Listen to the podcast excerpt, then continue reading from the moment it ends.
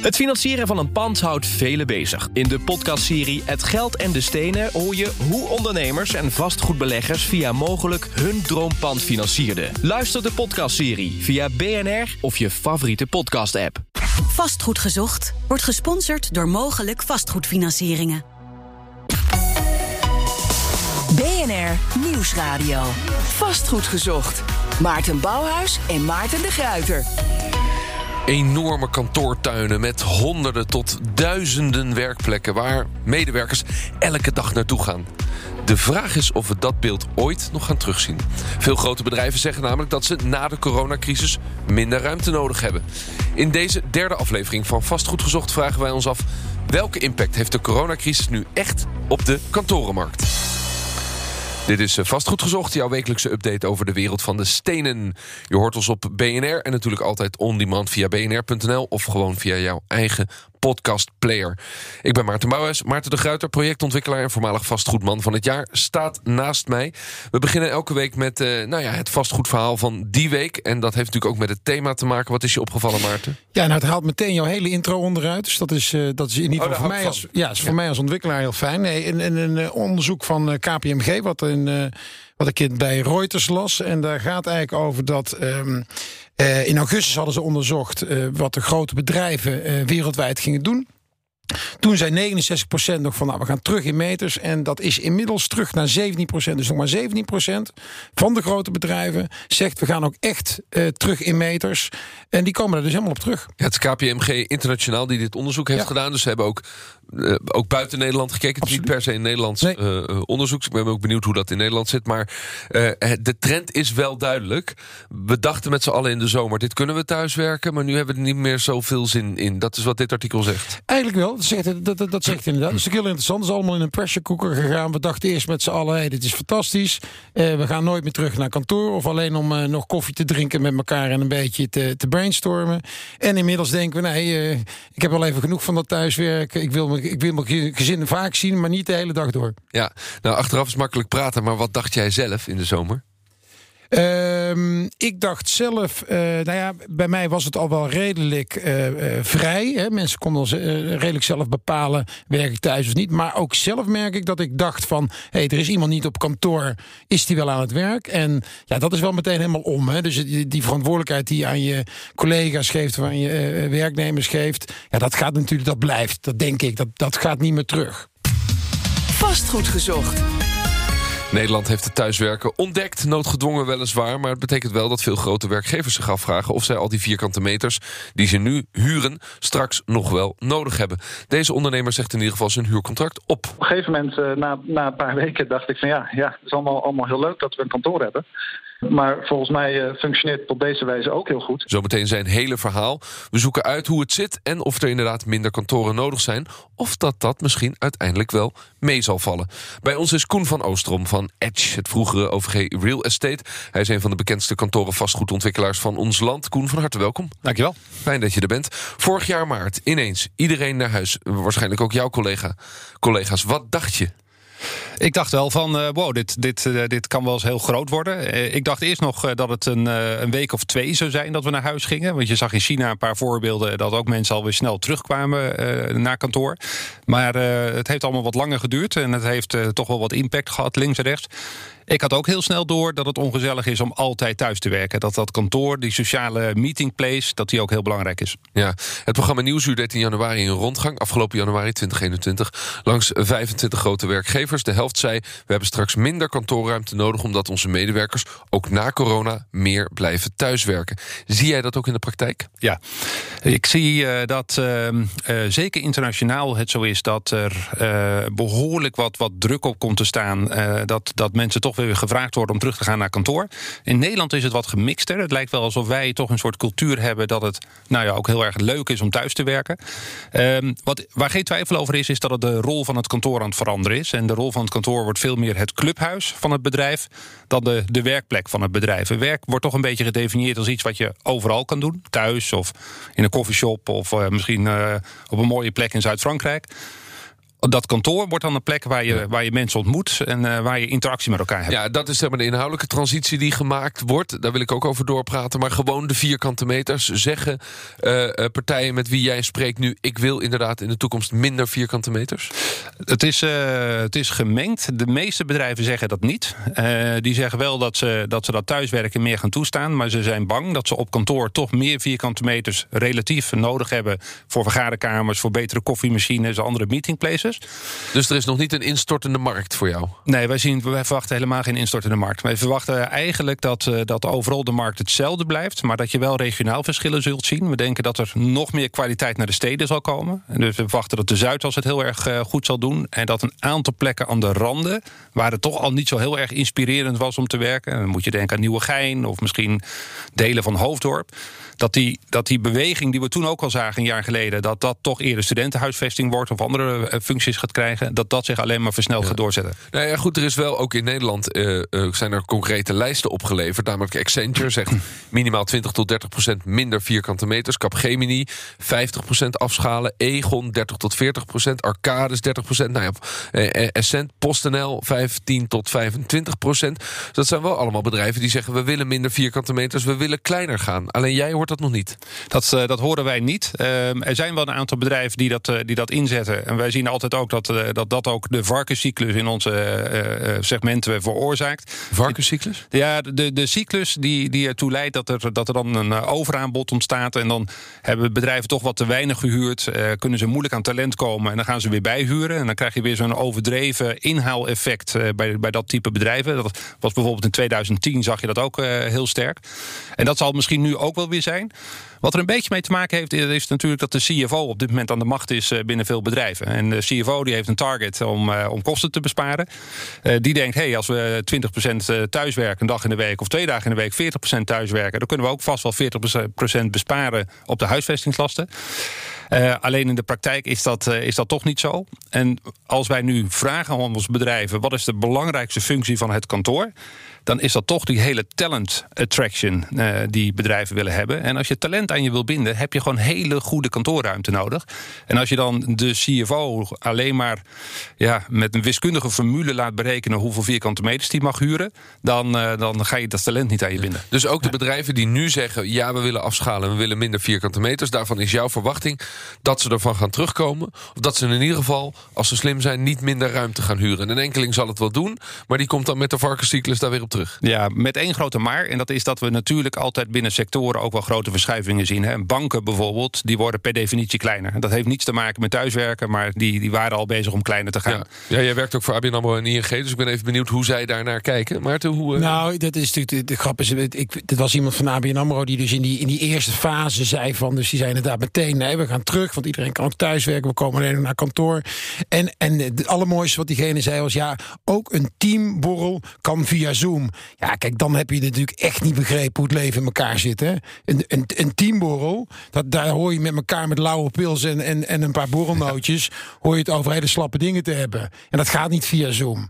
Ja, dus er zijn natuurlijk een heleboel dingen die kunnen niet. En dat, dat, dat is nou typisch zo'n groot bedrijf. Die, die, die gaan dan mee in een soort van uh, waanidee. Ik heb zo'n zin in lauwe pils. Ja, toch? Gewoon met 15, 15 20 mensen bij elkaar en een beetje... Precies. Vrijdagmiddag, shit, ik ben al te laat. Exact. Ja. Het is ook vaak afhankelijk van de leeftijd van degene die het zegt. Want je merkt dat de, de oudere populatie binnen een bedrijf... het eigenlijk prima vindt om zo nu en dan nog terug te komen naar het kantoor.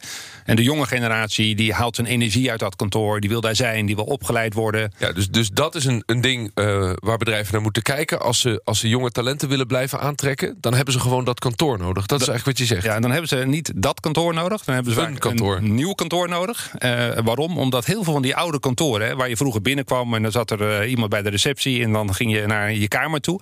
Die tijd is voorbij. Dat kantoor, dat moet dan een plek zijn... waar als je binnenkomt, dat je gelijk de koffiemachine ziet... dat je misschien binnenkomt in een gaaf atrium met gave maar, maar banken. Koen, Koen, dat, dat concept... He, uh, dat hadden jullie ook al voor corona. En dat hadden wij ook al voor corona. Ik bedoel, er waren genoeg bedrijven. Ik bedoel, de, de, dit is natuurlijk iets wat al misschien tien jaar bezig is. Hè, dat, het, dat dat aan het veranderen is. Het is nu alleen in een pressure cooker. En nu denken allerlei mensen van hem, het moet allemaal anders. Maar als ze hadden opgelet, was dat al lang gaande. Ik denk ook dat... Eén ding begrijp ik er niet van. Ik begrijp wel dat we een transitie hebben naar een ander type kantoor. En dat dat wellicht versneld wordt eh, door corona. Maar dat als die CFO aan de macht is.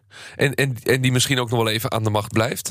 Dat het toch niet anders kan zijn dat we wel gaan afschalen. Dat we anders die kantoren gaan inrichten. En dat er ze altijd zullen proberen te sturen. Dat al, al gaan mensen 15% eh, thuiswerken.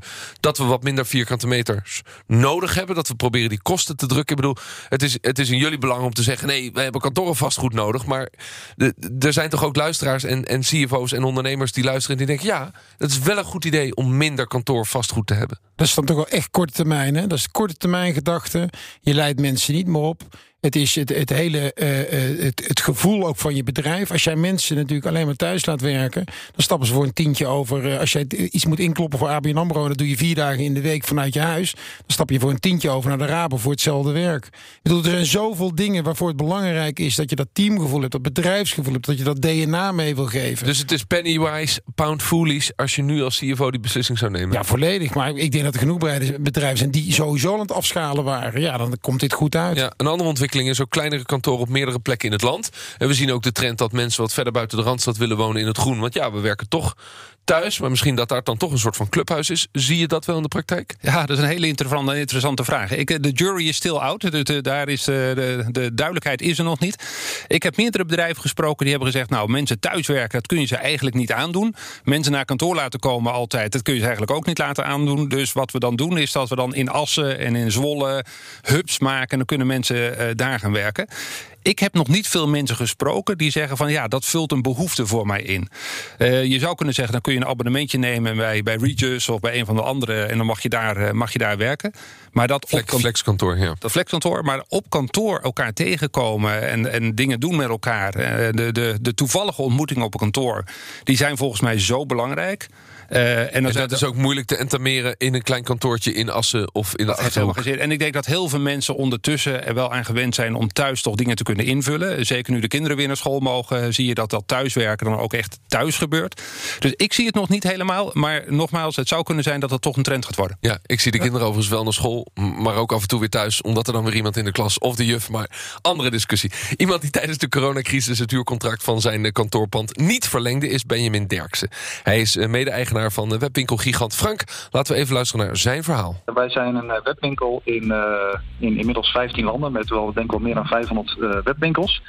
Daarnaast zijn we ook nog een groothandel, dus wij verkopen ook nog spullen aan andere bedrijven. En, uh, en de laatste anderhalf, twee jaar zijn we heel erg druk bezig om andere bedrijven te helpen in een transitie naar ook een eigen webwinkel, dus de direct to consumer. Oké, okay, dan hebben we dit bedrijfsprofiel even geschetst. Derksen heeft zo'n 100 tot 150 mensen op de payroll staan, net hoe druk het is. Het bedrijf had drie vestigingen, waaronder een kantoor in Groningen. Maar die heeft hij tijdens deze coronacrisis dus afgestoten. Wij werkten al helemaal in de cloud, dus dat was voor ons niet een hele grote verandering. Ja, toch niet naar kantoor gaan uh, en in één keer thuis werken. Een klantenservice die in één keer thuis moet werken. Uh, uh, een inkoopafdeling of een financiële afdeling die in één keer dat vanuit huis moet doen. Ja, dat waren we niet gewend. Maar goed, binnen een dag was dat gebeurd. Uh, en dat werkte eigenlijk heel erg goed. En uh, ja, op een gegeven moment, uh, na, na een paar weken, dacht ik van ja, ja, het is allemaal, allemaal heel leuk dat we een kantoor hebben. maar volgens mij functioneert het op deze wijze ook heel goed. En merk ik ook aan de mensen dat ze het heel prettig vinden om nou ook hun tijd beter in te delen. En dus nam Derksen een rigoureuze stap. Het huurcontract van zijn kantoor werd niet verlengd. Hij ging van 1000 vierkante meter terug naar nog maar 400 vierkante meter. En de indeling, die is radicaal anders. Ja, dus heel veel vergaderruimtes in, ingebouwd. Uh, ook een ontmoetingsplek voor personeel die daar uh, gewoon kan komen en gaan. En uh, nou ja, mensen geholpen om ook thuis de apparatuur te krijgen en de mogelijkheden om goed, goed thuis te werken. Ja, en dat, uh, dat, dat is het nu. Het is nu meer een ontmoetings, ontmoetings vergaderplek voor externen. Uh, en voor, uh, ja, voor, voor, de mensen die toch nog wel naar kantoor willen komen, want die zijn er ook. En de huurkosten, die zijn met deze stap meer dan gehalveerd. Natuurlijk zijn er met dat remote werken ook wel wat andere kosten gemoeid, maar al met al is het zo een stuk voordeliger. En kan hij de overgebleven poen investeren in andere zaken. Meer personeel bijvoorbeeld. Benjamin Derksen van eh, de webshop Frank.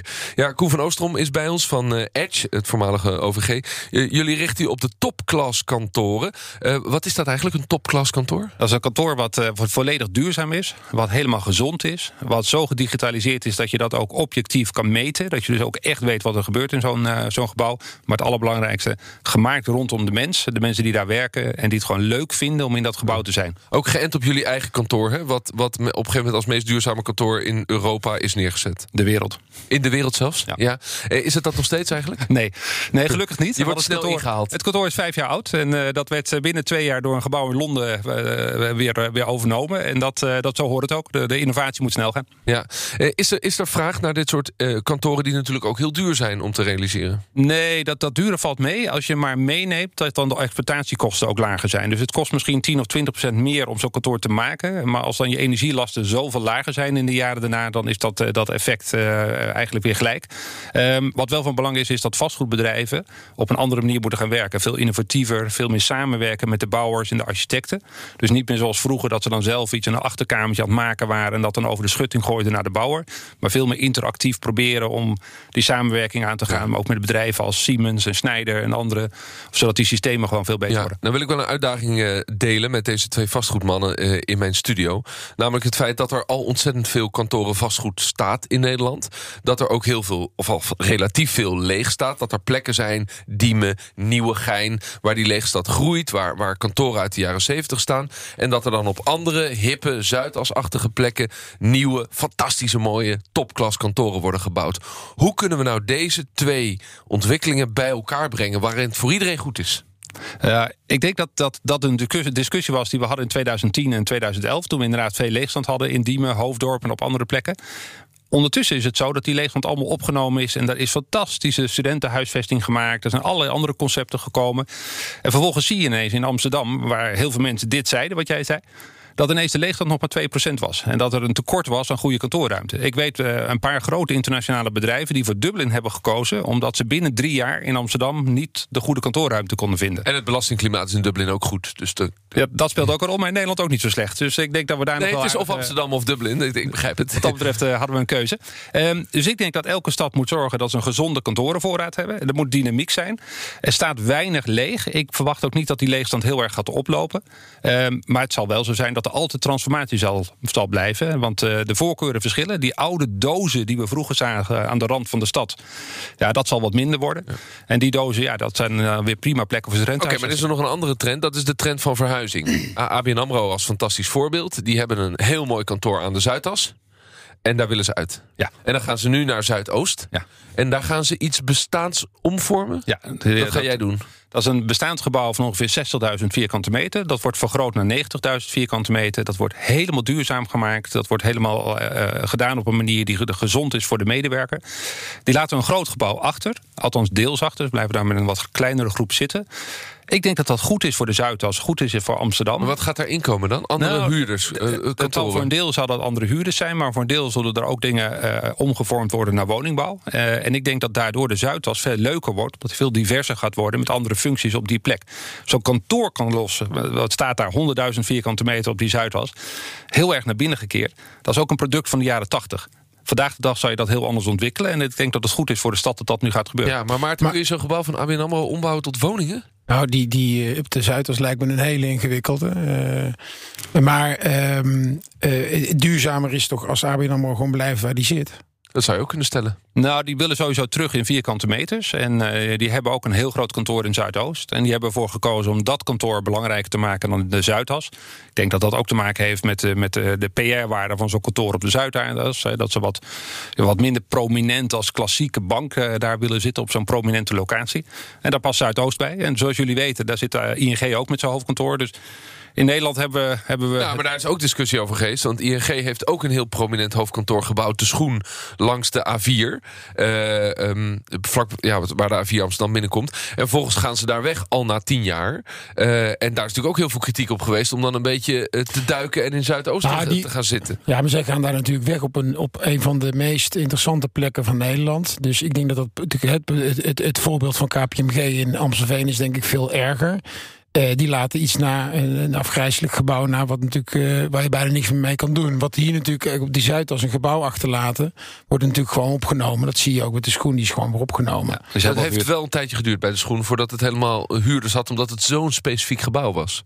Ja, maar ik, ik, het probleem is groter. Als jij nu uh, in, in Nieuwegein 30.000 meter nieuw kantoor laat, laat ontwikkelen, dan zou ik als belegger denken van, ja, wat gaat hier over tien jaar gebeuren? Maar het raakt allemaal wel de vraag van Maarten over duurzaamheid. Ik vind het fantastisch wat jullie kunnen om slimme kantoorgebouwen te maken... die, die super duurzaam zijn, die misschien ook wel virussen bestrijden in het pand. Het zou natuurlijk fantastisch zijn. Uh, um, dat is allemaal geweldig. Maar het, het feit dat je steeds weer iets nieuws wil ontwikkelen... en dat je weer iets achterlaat waar dan weer iets mee moet... is niet per se duurzaam. Nou, maar het voordeel van, uh, voorbeeld van ABN AMRO is juist... dat daar al een bestaand gebouw weer wordt, uh, wordt omgeturnd. Uh, ik denk dat je gelijk zou hebben als ABN AMRO nou... een compleet nieuw kantoor zou maken aan de noordzijde van Amsterdam... wat, wat dan ook ooit weer een keer leeg komt te staan. Want het kantoor in Zuidoost is er ook al. Dat wordt verbeterd, een klein beetje uitgebreid. Ik denk dat dat een hele, een hele goede stap is. En ik denk dat het voor de Zuidas juist ook wel weer heel goed is... dat we niet zo statisch denken van... oh, er staat een kantoor, dan mag je niks aan doen de rest eh, van de, de 100 jaar die eraan komt. Nou, een beetje dynamiek is goed voor de vastgoedsector. Ja, jullie ontwikkelen in Berlijn ook het Europese hoofdkantoor van Amazon.